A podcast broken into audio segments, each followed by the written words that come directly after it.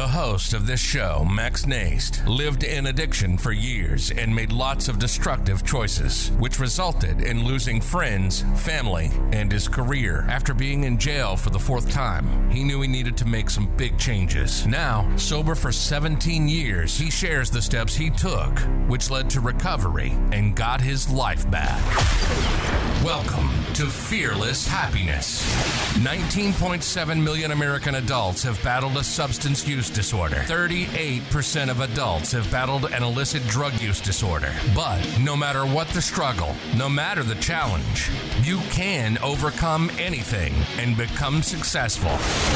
Max and his guests share experience, strength, hope, and faith. If it's PTSD or military related, trauma, physical, verbal, sexual addiction, alcoholism, you can accomplish your dreams. And with this show, we help others be fearless in their pursuit of happiness. This is Fearless Happiness, and this is Max Naist. All right, good afternoon, good evening, or good morning, wherever you are in this world. This is Max from the Fearless Happiness Podcast, and today I got a very special guest. At least he's very special to me. I had the privilege of working with this gentleman a few years back because we were in the same line of business of helping people, helping people overcome their addiction. And so I got to uh, meet and get to know this guy for about a year. Uh, but he'll tell you that place we worked out together nearly killed us all because of the, the overload of work they used to give us. And uh, yes, I'm going to kill these dogs. Anyway, part of the recording. Don't mind the dogs in the background, everybody. But yeah, this gentleman, and I'm going to have him introduce himself. So what I have uh, my guest do, Pej, is introduce introduce yourself and let the audience know who you are and what it is you do exactly, or what it is you do. Yeah. Okay. So th- thank you, Max. First of all, for having me on your podcast. Uh, you know, it's a it's an honor and privilege to be in your presence, let alone to be on your podcast. so, so you're a good old friend. There's a lot of things I do. I mean, so I'm a 15 plus years sober, 15 years in a few months. And um, I own some sober livings. And I also am a, I'm an interventionist. Uh, I'm a drug and alcohol and mental health interventionist. I am a professional interventionist. I've been doing this for quite some time now, a lot of years. And then on top of that, I also uh, I do a lot of coaching, recovery coaching, family coaching. I do uh, family coaching in the Iranian community, Persian community, because I am Persian. I got sober in an Iranian recovery center, so I know the language. I know the uh, I know the way to talk to these parents. Uh, not all of them listen, but definitely there are some that are on board with with recovery and trying to help their kids because it is a family dynamic and a family disease that uh, that makes a person an addict. It's not just the addict or alcoholic themselves. Yeah, then the sober livings are very structured homes. They are uh, all men's house. Uh, all of the men are in the recovery process, uh, do, working the twelve steps. Uh, we have some mental health ca- cases and then some dual diagnosis cases too that come to us. And then I also have a women's house. It's primarily women. There is a it's LGBTQ friendly, so we do have uh, some people that are in transition, uh, transgender. Both of the houses are in South Orange County. I live in both Orange County and LA because a lot of my work, as far as interventions and things like that, are uh, spread out all throughout Southern California and nationally on a national level. And then on top of that, too, I have a recovery podcast. It's called Pej's Recovery Corner. I have a very strong presence on TikTok. That's Pej Interventions. And then on YouTube too, Pej the Addiction Interventionist. That's my YouTube channel. So I'm always active and always busy and filming lots and spreading awareness. We're doing some other special things coming up soon here, filming some documentaries and and actually like a, a, TV series that's coming out soon. Hopefully, God willing, if if if these producers can pitch this pilot to the network and we get the show, I don't see why they shouldn't because it was really good. What we just filmed more recently, so I'm busy. I'm always busy. I know, and, and he's not kidding. Every time I turn on my phone, there's Pej. And but that's we learned that long time ago, right? Because in our line of work, it, it's it's never a dull moment, right, Pej? And we're always right, right. especially when it comes to helping people overcome their addiction and and like I said, Pej and I worked together at this facility that I thought that was the first time in my career that I almost left because it was just out of control craziness. And um, mm-hmm. but thank God I had Pej and some other people that we could all bounce things off of. And, and we got through that tough time and we're all still here today, you know. And so, yeah, Pej, 15. I know you just celebrated uh, your anniversary or your birthday not too long ago, right? Yeah, in June I turned 15 years sober. June 16th, 2007 was my sobriety date. So nice. 15 years I put together. Well, you know, they say, like you Yeah. said, if God willing, I make it to next Tuesday, I'll celebrate 19. I You know know? you. You actually. I just I noticed that somewhere. I I, I think I have it in my phone that Max's uh, sobriety birthday is coming up here soon. so, and, and and as the old and as the old timers used to tell me, not if you make it, when you make it to next Tuesday. that's right. Because they always say God's willing. I hear people say that, but I always go, God's always willing. It's us if we're willing, right? we have to always be willing. willing. And uh, That's right. You know what I mean? God has That's blessed me with some great friends like Pej here. And and without further ado, Pej, I want to get into your story, right? I want the audience to know some of the challenges you faced, right? When in your active addiction and and what brought you to become an addiction, you know, an addiction interventionist, mental health interventionist and, and counselor. So give my audience, you know, the lowdown, as they say, on how did it start? What do you believe was the cause of your addiction? And and then how did you overcome that? Okay, so in short, you know, being a, a, a Persian kid, Iranian kid that was born in Germany and lived there for the first five years of my life, but then you know I went to Iran for a minute, just like six months, but then we we pretty much landed in Salt Lake City, Utah. So being a Muslim Iranian kid in a very predominantly white area that was very Mormon, majority of people were Mormon. I always felt different.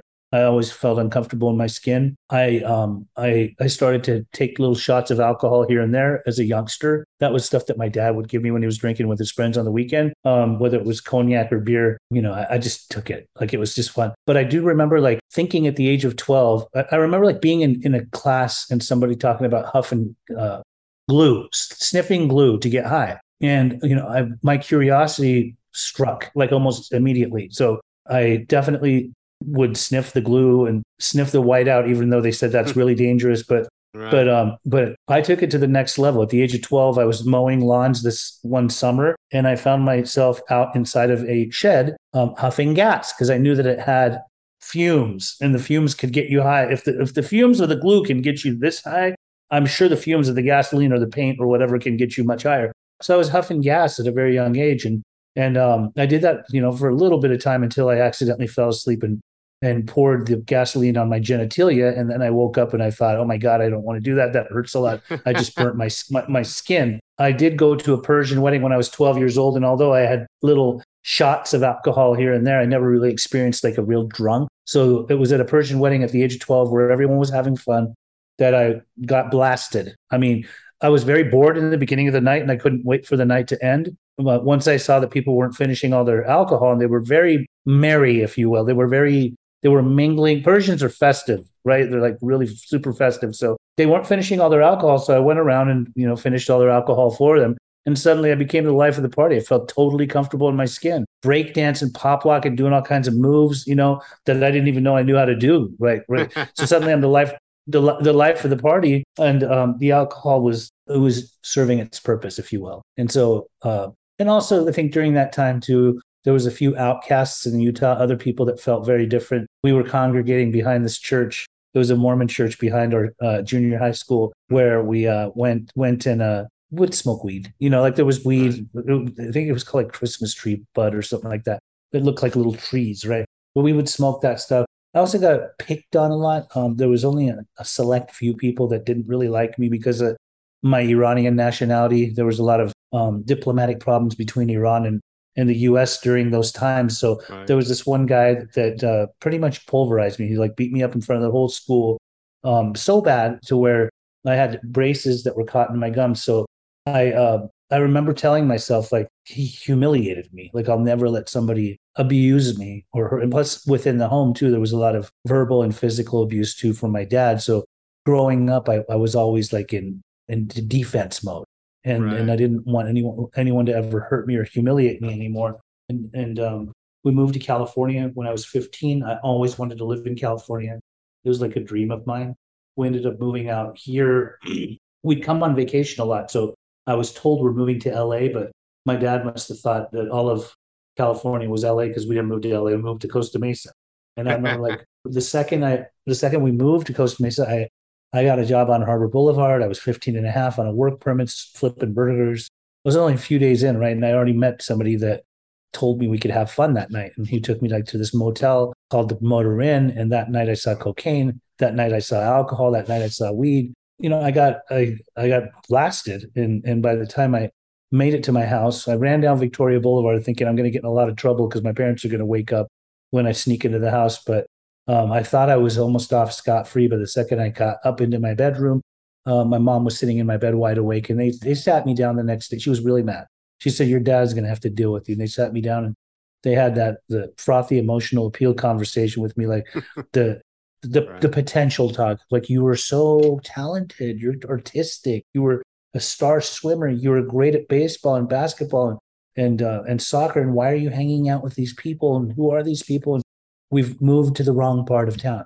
So then they they decided to send me to another school where I had to make new friends and I was turning 16 and that was like the high school era. It was in that in that moment of my life where I thought, wow, everything we've seen in the movies I get to do now. Like so so when we get we go to these high school parties and everything, I get to get drunk. There's people lined up at the kegger. I already got a, a bottle of liquor that I that I got from the liquor store. However, I got it, right? Then there was um during that time we'd go down to Mexico. We'd party down there all night long, like last no last call for alcohol, had fake IDs. But throughout my adolescence, I started experimenting with lots of things like hallucinogens, and and then um, I had uh, a buddy of mine. His name was Omid, um, and Omid was Persian. In our language, Omid means hope, but there was no hope for Omid, right? But like Omid was a partier like me, and his dad uh, worked in the hotel industry, and so he worked long hours and had uh, cocaine under his bed. And so we were experimenting with coke at the age of 16. I'm talking like not just doing lines of it. Definitely, I did the lines, um, knowing damn well, like I learned about the stuff in health class in right. junior high that it could become become highly addictive. But here I am doing it, right? right? But uh, but also like we started to rock it up and we're smoking like freebasing cocaine at the age of 16. Like this isn't normal. It's like right. kids shouldn't be doing that, right? So 17 years old, I had a I had gotten a car. I was sober one morning. I had partied really hard the night before. Uh, my dad gave me his hand me down car. I picked up all my friends, piled them all into my car. Everybody got in. We're driving to school. It had rained the night before we were just high school kids, just having having fun, right? Right. The music was blaring, and I remember driving up the street, and uh, as we got towards this uh, intersection, right before we could, I couldn't hit the brakes fast enough. This kid, fourteen year old kid, came out in front of my car on his bicycle, and um, I slammed on the brakes, but the kid went over the hood of my car, both his bike and his body, into the windshield. The windshield shattered, and the car kept rolling and crashed into this minivan, and the kid's body was went headfirst over the minivan into the ground. And so uh, he didn't die right away. His mom took him off of life support about four days later. But I, it was from there where I was angry. I felt like if there's such thing as a God, he has dealt me a bad hand. Like, why me? The right. whole school knows this, right? So I started doing a lot of things um, as a youngster. I got, I got, myself into a lot of trouble. Uh, I started breaking a lot of laws, uh, committing a lot of crimes, and I found my way into a juvenile detention facility. And in there, I had a meltdown that got me. Um, they put me in a psych portion of this place, if you will. They thought basically I was a a, a danger to myself based off of things I was saying. And really, I was. I was like, you know, threatening suicide and things like that. So, right. Um, because I just, I just didn't think like this was fair. Like, why would my life end up like this, and why would that kid's life end up like that? And you know, stop believing in any kind of higher power or any kind of God. And and during that time, I got turned on to uh, the Big Book of AA because they would they bring these panels. It was a guy, an old guy, right? He'd come in with a big book and just read us a big book. And I was 17. You know, I was like still hip, slick, and cool. I have a lot of mileage on me, so right. I was I wasn't ready to receive this message. But but a seed was planted, and it, it was a weak seed, but a seed nonetheless. Right. And so when I was like when I was in, um, so I'd already been turned on to recovery a little bit at the age of 17, but unfortunately, I didn't stay sober. You know, I, I didn't come out. I told myself I'm going to be good when I get out of here but I was very influenced by my friends, right? So the mm-hmm. second I, I get out of juvie and go back to my school, I'm I'm greeted with blunts and joints and and alcohol and even acid, LSD, like right before my, and I was going to a, a, continuation school, so you know nothing good happens in those schools, right? right. Everybody's getting everybody, everyone's getting loaded there, maybe even the teachers, right? So regardless of the fact, so that's what that's like what my lifestyle was like, and parents got divorced Uh, I was between homes for a while. Dad moved to Iran, mom moved to LA, and here I was, this 18 year old kid, uh, still wet behind the ears with no home training and no guidance from a male figure, um, suffering from addiction and alcoholism. And I believe that uh, a lot of it had to do with not just the trauma of the kid p- passing away, but also the trauma of, of how I grew up. And I think, uh, you know, it became an ultimate excuse for me to use and drink all throughout my young adulthood, all throughout my 20s. Basically, I was slinging dope to nurture an addiction. I was uh, frequenting. We didn't have friends that were overdosing and dying on fentanyl back then, right? right? We were going to raves. We were doing love drugs. We were doing cocaine and then meth. Meth entered my life. And uh, that was probably around 17, 18. I, I got introduced to crank, but then I quit for a while in my early 20s and then like a couple years. And then I got back into it because, you know, being a drug dealer, I was somebody uh, gave me this opportunity to take a lot of drugs to other states like Hawaii and make a lot of money. So I started to do that. I started getting into more trouble with the law into my later 20s. By the time I was 30, I was locked up again. And then, you know, between 30 at 30 years of age, I was introduced to sober living. I um I tried to go to meetings. I wasn't about it. I didn't know what it really meant. I would just sit there like a potted plant and wait for the time to go by. And then by the time I was 35, I was a, a homeless man living out of my car like a mutant, walking walking the streets, uh, doing any kind of drug I could, try to get sober here and there. I'd go to people's houses and dry out on their couch, and I felt like my heart was palpitating and murmuring, like it was going to blow out of my chest because of all the meth I was doing. Right. And then my liver was hurting from the other drugs I was doing and alcohol. And um, and finally, by the age of 35, I, I reached out. I did the thing that I feared the most, and that was to reach out and ask for help. And so when my mother answered, I didn't realize that she was doing her her recovery program. She had a different tone in her voice. She was a strong member of Al Anon. Um, she didn't want to help, help me. She talked to me a certain way. She told me I was dead to her. I told her, I can't believe you talk like that to your son. Like you gave birth to me. Like why would you do that? Like, why would you right. say that to your son? She goes, she basically said, well, son, you haven't been alive to me since you were a little kid. I mean, you haven't been like after adolescence. I lost my son. This is a monster. Like, this isn't who I was trying to raise. Right. And so um, I asked her if I could get help, and she just gave me this phone number. And uh, when she gave me the phone number, I called this dude, and he told me to go to this house. And then, you know, I'm giving you the fast version of this so you can get to the recovery part.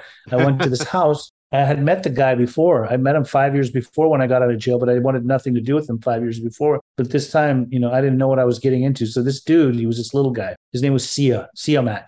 He was a uh, Persian recovery counselor. He had like a Persian uh, recovery center. Oh. And um, I went to truly like to make my mom happy. But I remember when I walked in, like I looked at this dude, I'm like, dude, I know you. And he goes, I don't know you. And I, I met you five years ago. And he said, Well, I usually remember, the ones that stay. Are you ready to come in? I said, Yeah. So he sent us to these meetings, and the meetings were great. You know, I, I definitely made a lot of friends there. I did a lot of judging. I judged the program, and over a period of time, after being called out on my shit a couple of times, I was uh, I basically got to a point where I thought, you know what, Pej, you're 36 years old. You just turned 36 in rehab. Nothing's working for you in your life. You still lie like you were lying before. Like you've been to jails, you've been to institutions, you've been to you've had near death experiences. Why like what's up with you? Like you need to really do something different here. Right. And so I got, you know, I got a sponsor and he took me through the steps and I it was the most powerful thing that ever happened to me. I, I developed this relationship with a higher power, which was God. I very comfortably call it God. And um, and once I got through the process of the steps, my sponsor told me like, he just put his hand on my shoulder one day and said, Pej, you're six months sober. What do you think the point of the steps are? And I'm like, I'm not sure. Why don't you tell me? He goes, it says it right there. It says it in the 12th step, having had a spiritual awakening as a result of these steps, we try to carry this message to addicts and alcoholics. He goes, Pej, where were you six months ago? I said, I wasn't well. I was homeless. I was on drugs. I was on alcohol. He goes, okay, where are you now? I go, I'm showing up to the meeting early. I'm setting up the meeting. I'm doing my commitments. I'm making the coffee. I'm greeting people at the door. He goes, well, it sounds like you're awakened. Sounds like a whole different person, man. You have right. a purpose now. He said, We need you. He said, We need you. And for the first time in my life, I felt like I was needed for the right reasons, not for not for my drugs, not for my money, not for my house, not for, you know, right. just a good time, but I was right. needed for like the right purpose. So between him taking me through the steps and that guy Siamak encouraging me, because he said, when you sit in groups and you talk to people, you're really good at giving feedback, but you go right for the neck. You have no mercy. He goes, you need to learn to have emp- empathy. And I'm like, I don't, I don't even know what empathy means. And he goes, why don't you go to school? I'm like, ah, I don't go to school. I don't want to go to school. He goes, you should go to school and become a drug and alcohol counselor. I'm like, listen, I don't do good in school. I tried going to school before. I always failed. He goes, were you loaded when you went to school before? I go, yeah. He goes, well, that's why you couldn't perform well. Yeah. He goes, why don't you try to, why don't you try to go to school sober and see what happens?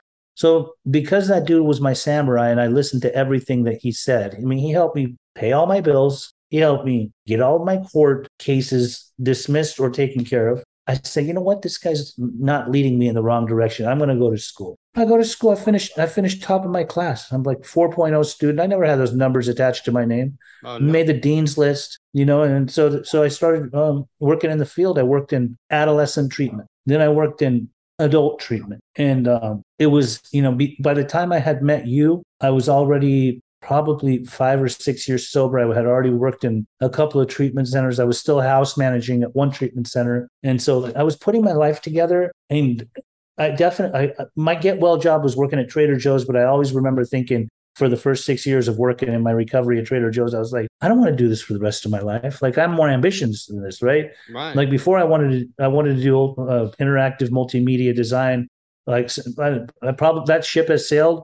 Like I think I want to work in recovery. So I, I mean, I just I I did everything I could. I learned from spiritual giants, the greatest mentors God could place in my path, and these guys just they talked the talk, they walked the walk. They were no nonsense. They were straight shooters. Um, some of them were former bank robbers. Some of them were former Man. homeless people that lived on the streets of you know Skid Row and and so I was like, you know what? If these guys changed their lives, I could do it too. And um, that's why by the time I started working with you, you know, I came in as a case manager, but I hadn't even taken my exam yet. But you know, that company was, uh, I rem- from what I remember, we were like a dream team.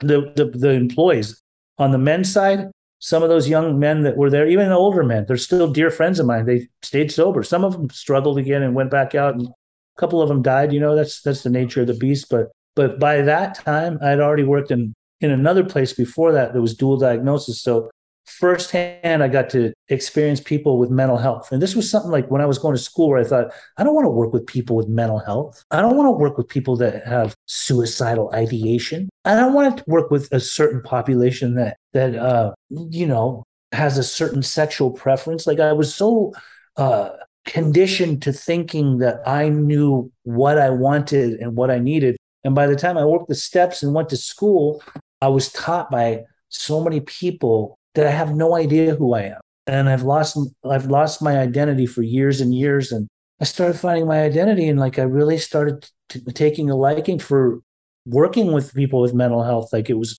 absolutely fascinating for me yeah. to, to to talk with people coming off of meth bender that were still experiencing psychosis and, and they fascinated me to hear the conversations and the and the things that they talked about and how their ideology their where they were from. Often they would say that they're the antichrist or they're jesus christ or they're this that and i think where are you from? Oh i'm from the south. Oh yeah, bible belt. Sounds like uh sounds like they whatever and then you Right. sprinkle some meth methamphetamine in the mix of course the guy's going to be up for a few days and start thinking that he's here to to be to, to be a participant in the second coming right? But so by the time i was working with you i realized that although that place later on gained a very bad reputation and folded because I, I left i left for a while but then i came back. And um, i don't know what was more fascinating was watching the way that place grew or the way it dissolved right but i do know that while i was there i worked with professionals like yourself and many others who went on to branch out and work at many different facilities. They were some of the top elite individuals that were help in the helping field helping addicts and alcoholics. And i watched you from from a distance. I, i'm a fan i'm a fan of Ma- max and just you know what i mean? Like i've all i've all i think that we're cut from the same cloth for sure. I think that we probably use the same types of drugs i think that both of Oh, us yeah. were very much lost lost on our path at one point but uh but we came here to stay. We came here to help people. We came here to become awakened and we we came here to find our purpose and we put that into effect. So um i think there was a break in between the time that- that i worked with that place with you. I went to la to open some uh structured sober livings up there right? Right. they were very uh, Middle Eastern based, uh, uh, Persian, Armenian, Afghans, all different types. And during that time, you know, um, the people who I was trying to work with, we just we didn't jive together. Like the, it wasn't it wasn't going to work. Like I needed to separate myself from them immediately. So I did, and I started doing some life life coaching, sober coaching, sober companion work. Um, and I became a live-in sober coach, life coach with this one kid, which was amazing. It was awesome, right? And um, it was during that time I got a sponsor who was really big in AA, but also who was really big in the recovery community. That was a like a world-renowned interventionist. You see how like God always placed people in my path throughout my journey of oh, sobriety yeah, to learn from, right? Exactly. I know exactly what you're talking about. And yeah. what I want to say is like, because I I'm glad I did the mental health portion first. I worked in adult mental health for three years, then with transitional age. I think it helped me become a better substance abuse counselor when I knew when I saw both sides, like like you said, people right. with psychosis, meth psychosis, and people that you know with schizophrenia, right? Like I had this one kid, and we drive down the street. You know, I'm trying to get him integrated in the community just to get out, right? And he we drive and he'd always have this grin like this. And I knew, and I'd go, Hey, so and so. I go, Are you hearing voices? And he'd look at me and go, Yeah. I go, Well, I go, I'm curious. How, how do you manage that? He goes, This is what I do, Max. I hear the first voice, and he goes, They're usually not good. So I hear it and let him talk. And then I go, Shut the fuck up. Next. and that's how he would just keep the voices going, right? Like he, he wouldn't get involved, but right and you know i and like you said when i came to the facility where you and i met i think we had a little dream team there of the people that we're close to in the residential you know and yeah it was a great experience but you know and we both have our i think they grew way too fast look what happened like you said it was it was fascinating to watch how fast they grew but how fast they dissolved right and we we yeah. know our reason that why that happens right but mm-hmm. one thing that mm-hmm. I learned from you and the other people we worked with and, and myself is we stuck to our guns, right? We were going to take right. care of the clients the best we could, how we were taught, right? Not only from school, right? But our mentors, right. right? Our sponsors and and like you, yeah, I was surrounded by a bunch of good old timers that were like, you know, this is how you do it, right? right. Make sure you're the same guy when no one's looking as if you they were right in front of you and that's, that's how right. I live my recovery. Right, I, I apply those principles in all my affairs. Not everybody likes the twelve steps, but man, you got two guys right here that could have ended up easily in prison for a long time. And here we sit, we're having a killer conversation. I get to interview my friend Pej, who helps countless, countless people, right? From a self centered, selfish, you know, egomaniac to a guy who's become very selfless, right? And if you go look at his TikToks and you go look at his social media, he's always trying to help some someone or people in general, right, that are trying to get sober. And and that's why I wanted to bring you on the show, Pej, because people need to hear the challenges you overcame, right? They know my story, but you're right. We we probably did the same. I did. Well, I I drank in every day that ended in Y, and if you had it, I wanted to do it. You know what I mean? It didn't mm-hmm. matter what it was. Mm-hmm. But like you, meth was my downfall. Like that's the one that right. hook, line, and sinker pff, brought me to the bottom, right? And um, yeah, the stuff is the it's the devil's dandruff, man. Exactly. Stuck on you know, but here's the thing, Pej, right? Like we get sober, we get clean, and then we meet. I get to meet Pej, right? Guys that like him who are out there to help people selflessly, right? So continue, Pej. Like let them, um, let them know, like, okay, you've told your story, right? So let's like, when was that moment you really just said, like, I got to change, like, I'm done, and here come, like, when did you embrace recovery? Like, I'm gonna do this no matter what. My turning point was actually when I was at that recovery home. The guy would do a thing, uh, a psychodrama he basically had me relive the day of my car accident where the kid died. Oh, and wow. he had this, it, it, was a room full of people. It was a family group. So it was all these Persian families. And he dimmed the lights and he put this 12 year old kid on the ground and put a sheet over the kid's body and had me walk around the room and relive the day, talk about the day. the weather that day, the smell in the air, the lemon trees, the music that was playing on the in the car radio, what we were laughing about as kids that were going to school, just high school kids, whatever I could recollect or, or remember. And then he had me go and sit down and put my hand on top of this this sheet that was on top of this kid's body. And he told me, like, this is the kid you hit on the bike. I said, Oh, this is heavy. Don't do this to me. Right. He said, No, this is the corpse of the kid. Just tell him how you feel about him losing his life. And I, I mean, I was pouring so many tears that I told him, I'm sorry that this, ha- this happened to you. I never intended for you to lose your life. So, okay, I tell him what you what happened to your life. And I'm like, My life, I haven't had a life. I don't know what having a life is like. You know, he said, Okay, so what do you want to do? You might want to make a commitment. I said, Yeah, I want to make a commitment. He said, What do you want to commit to? I said, I want to help every single addict, alcoholic of every race, creed, and color, one day at a time for the rest of my life. And he said, I'm holding you to that. And I said, Okay. And I looked over at my mom's face. She was sitting there in the family group, pouring tears, crying and crying. And I saw my sponsor. He came that night, my sister, all my all my peers that were in rehab with me. Wow. And um and I, I remember just having this thought like, Pej, you need to do this. Like you can't fuck this up or you're gonna you're a real loser. And so um, the next the next day, I felt like a thousand pounds had been lifted off my back, and I that's where I just said, I'm going forward all the way. I'm not messing around anymore. Fast forward, you know, what was it? Seven years later, I'm up in LA. I have that sponsor. Uh, I know I learned about him that he's an interventionist. I'd already gone on a, a lot of 12 step calls, but I also went mm. with professionals in the field to go and like talk to family members and talk to addicts and active addiction. So I had been exposed to interventions, I don't think by accident. Right. God put people in my life so I so I could pick my pick my the field I wanted to to go after, you know.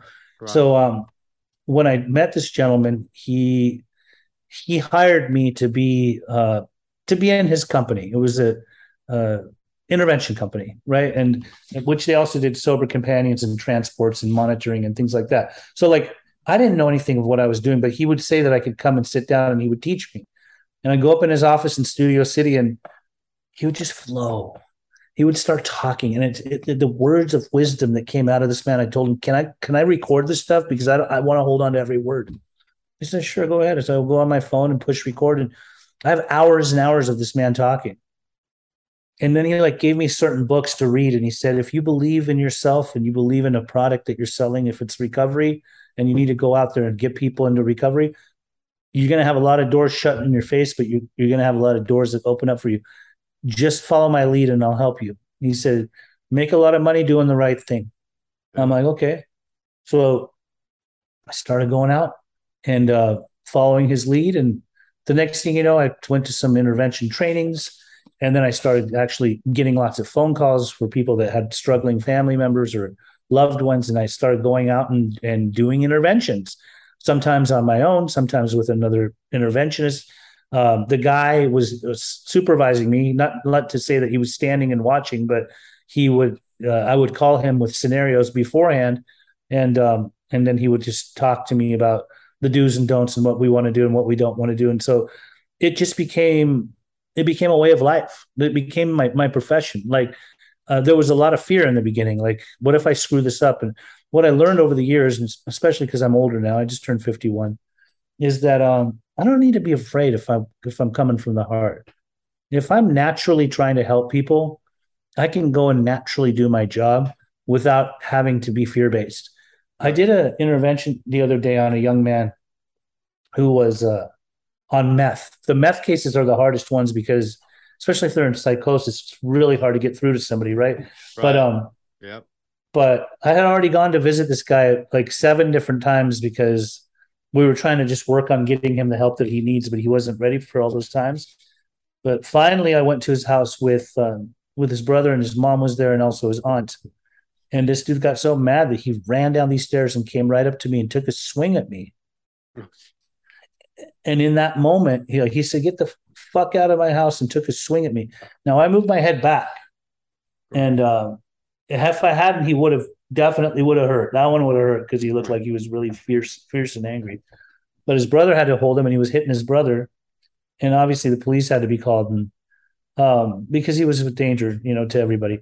Now, what ended up hap- what ended up happening was uh, afterwards, I thought to myself, "Is this what I signed up for?" To the point where like somebody could actually, you know, beat me up, right? Right. And I thought to myself, you know what, Pej, it ain't like you haven't been in fights in your past before, but today, Right. in particular, that guy didn't hit you, and he definitely could have.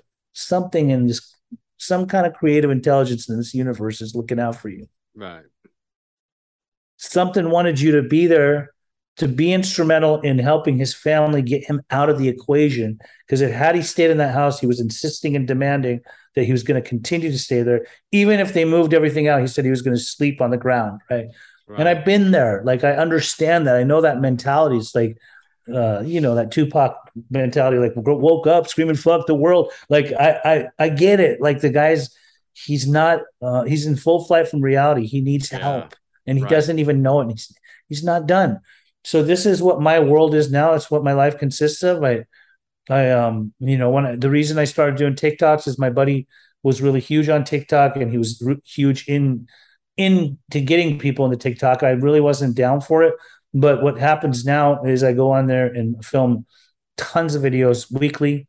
Um, I do a lot of YouTube stuff too, a lot of podcasts. I've taken a two month um, break because we were moving, but um, but my TikToks are continual, and I get a lot of messages from youngsters, oldsters, middlesters, people from all across the country, from all over the world that are struggling with addiction.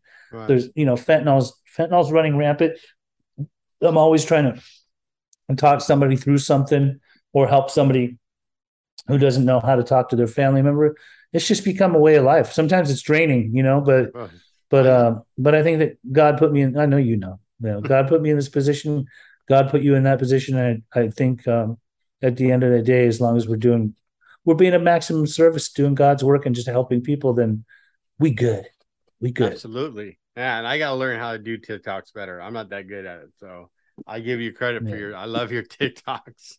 Um, but thank you for sharing that with us, Pej. Um, because people have to know that and uh, me, myself, are like you, right? We're out here to try to break that stigma of right, not every drunk is the guy sitting down with a brown paper bag or the junkie with a needle stuck in their arm. Sometimes it's people you would least think that are suffering from addiction, right? And like Right. you, you know, I, I just try to help as many people as I can, right? Because God got me sober for a reason. He put guys like Pej in my life for a reason who are doing the same thing, right? Because I get to live in purpose, on purpose today because of that, right? Um, right so I appreciate you coming on and doing the show. Uh, but there's a couple questions I like to ask my guests, right, before we part and go our separate ways and do our God's work, as you called it. Um, first one is, what does fearless mean to you, Pej? And how does that look? And what does that look like on your uh, your daily, your daily? What does it look like in your daily life? to be fearless on a daily basis means God's got to be in charge. I cannot. Uh, I think the only time I, I experience a little bit of fear is when it, when financial insecurities um, kind of start to rear its ugly face again. Um, but I I got I have to remember that uh, if I live in fear, it defeats the purpose of the reason of why I came into recovery in the first place Yep. hundred forms of fear, thousand forms of fear. When I was out there, I was afraid to get better. I was afraid to take a look at myself, you know, uh, like in a in a mirror, under a, under a lens. I was afraid to seek help. I did the thing I feared the very most was to ask for help. So when I come in here and help is afforded to me by so many different people, God is sprinkling so many different people in my path. Some that I'm supposed to help and some that are supposed to help me. And I don't want to get it twisted. The ones I think I'm I'm helping are actually helping me. So the more I do God's work, the less I sit in fear or anxiety or and I'm allowed to speak on anxiety and depression because I used to be a depressive fool and I used to be in, like totally anxiety ridden. And I know that um, Chuck C said the measure of your anxiety is the measure of your distance from God. And so if I if I keep God in the driver's seat and I keep the recovery program in the front seat, I get to go along in the back seat for a ride. This one's sitting shotgun, this one's driving a car, and right. I just get to go on this journey, right? So yeah, I don't need to be fear fearful. I need to be fearless. Right. Which means just fearless, right? And fearless. Do, as we get as we were taught right, do the next right thing always. Right? That's right. Always. So, the three principles and it's all what we live by is right always be authentic surrender the results and always do the hard work always always, always. and um and uh we will be blessed in which we have right because i've seen you grow so much since we've worked together you know and we've remained friends and that to me is the biggest blessing of them all that we've stayed friends and i get to watch you grow and, and help so many people Pej. So my next question is is happiness right as you can see put a Y in it. Right. Mm-hmm. A lot of people say you spell it wrong. And I said there's a reason for it. So what does happiness, knowing I put the Y in there, mean to you? And how does that show up in your life? You know, there I sometimes hear these people that that come up with these philosophies that like happiness is something not something that you achieve or that you're supposed to get. And I I don't I don't agree with it. Right. I, I, don't like personally. It, it is something that I had to like get on the other end of my addiction. The reason I did drugs and alcohol is because they made me feel good, which would make me feel happy. And the reason that I was doing this is because deep down inside, it was deep rooted, is because I didn't feel good. So I needed something to make me feel happy. To get on the other end of that and be in recovery, I wake up in the top of the morning and I go throughout my day. I do not experience depression anymore. I do not experience anxiety except for those five, like five years ago when I got cancer for a minute. Yeah, there was a few days where there was some anxiety, but uh, again, I had to bring God into the equation. I'm a happy person. I'm known for my smile. I've known for my dimples. Some people may judge me for for being too happy. Some people may judge me for being a certain way. I don't care. Right. I'm happy with who I am. I'm happy with what I do. Uh, if I'm if I'm trying to be the best version of myself, if I come short, I can clean up where I mess up. Yeah. Even that makes me happy. That if I if I promptly admit to somebody I was wrong to treat you like that, I get happy because whether they forgive me or not, I'm content. I clean my side of the street. I keep going. Right. I have a beautiful beautiful relationship with a woman that makes me happy every single day, and I believe I make her happy. And I say that very confidently because she's the best woman I've ever met in my life. Right. True soulmate, right? my mother's not worried about me. Uh, she, you know, ducking and dodging the poor woman. My dad and I, all we do is laugh. That guy was like a violent tyrant growing up, and he's not even that anymore, right? right. And then on top of that, like I, the, the people that call me um, on a daily basis, and we'd be shooting the shit or just spitting recovery to each other, they make me happy. When I go into meetings and I hear a good share, I'm happy. If somebody shares something shitty that makes me unhappy, I look at myself and think, well, what part of that is that affecting you? What can you do to go and like and make the situation happy? Maybe go afterwards and talk to that person and see where their head's at and meet them where they're at and and then understand like when you're judgmental of them, there's actually something within yourself that you're judging yourself about. Right. Right. Because what they say, you're pointing one finger, you got three pointing back at you. So that's right. That's right. Love that definition. So thank you for that. And by the way, next Tuesday I will be in Orange County because I'm going to come down early and take chips with my son who's 2 years sober now. My daughter will be 90 days sober. So uh, I'll I'll I'll call you when I'm down there. Maybe we could uh, get Please please do. Hearing those things makes me happy. Oh, yeah, please call yeah. me. I will. Um, I'd love to see you when I'm going to uh, come down there. So I always would love to see you. Yeah. I appreciate you again for coming and doing the show. But what I like to do is, so Pej, if my audience, anyone out in my audience needs your services, your help, your intervention services, your sober coaching, how do they get a hold of you? Many different ways. The easiest way is to call me at 310 596 9356. That is my intervention line. Um, you can also send me a message on Instagram. It's drug, all, all lowercase, drug underscore intervention. Um, that's another really easy way of getting a hold of me. On Facebook, I am under the name Pej Man. It's uh, my full name is actually Pejman, but I just split it into Pej Man. You don't want the last name, so you can send me a message there. Um, you know, uh, but either way, my phone number would be the easiest way to get a hold of me. Uh, awesome. If not, I'll get you to them, everybody. If you, anybody needs that kind of help, I'll just reach out and um, I'll, I'll get you to Pej. So there's one last thing. I know I keep saying this. The one last thing I like to do with my guests is so Pej, what is one piece of advice you could give my audience that would help them grow as a human being and become a better person? I think every single human being is given the opportunity, if they are in their right mind, to be able to find themselves. If you don't have meaning in your life, you're living a meaningless life. It's about finding your purpose. What is your purpose? How are you being of service? Service is, for me, the answer to good living. If you look at the, the most peaceful humans and creatures on earth were the ones that did service or, can, are, are currently doing service. So I don't care if you go to church, if you go to Agape, if you go and feed people the homeless on mm-hmm. Thanksgiving on the streets of Skid Row or Orange County, whatever. Just find your purpose. Get out of self. When we're selfish and self-centered, we're only thinking about ourselves and we're grappling our ego. And when we're out helping people, we're we're doing, you know, God's bidding. And if you don't believe in God, it's okay. Like there, I know a lot of atheists that are that are doing God's work and they don't really even think that they are. right. All I know right. a couple of those too.